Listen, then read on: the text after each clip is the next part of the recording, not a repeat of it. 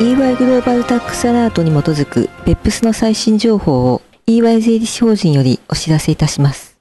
はじめに OECD の動向です。2016年12月5日、OECD は国別報告書の実施指針の更新版を公表しました。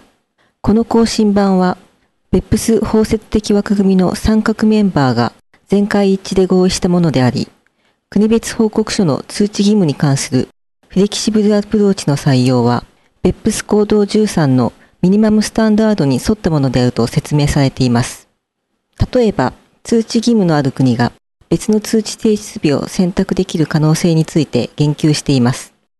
つまり、通知義務のある国は、通知期限を遅らせることができるほか、ソフトランディングアプローチの採用により、ペナルティを課されることなく、通知内容を修正または更新できることになります。また、OECD は国別報告書の実施状況に関して、国ごとの情報を掲載するウェブサイトを新たに開設しました。続いて、各国における BEPS 関連の最新動向をお知らせします。まず、英国の動向です。2016年12月5日、英国政府は2017年度財政法案の条項案と、春から夏にかけて複数回行われたコンサルテーションへの回答を発表しました。条項案の主な改正事項は、2016年度財政法において導入された改正パテントボックス税制における新たな規定の追加、行動4に沿って実損金参入を制限するための新たな規則、そしてハイブリッドミスマッチ税制の軽微な改正2項目です。パテントボックス税制については、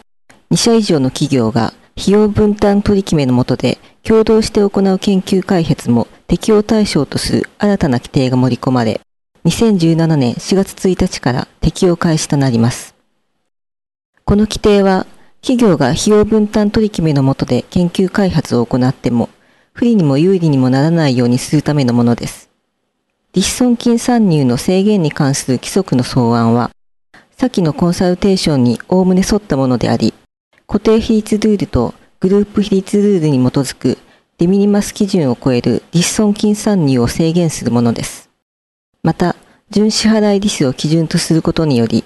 デッドキャップルールを厳格化する狙いです。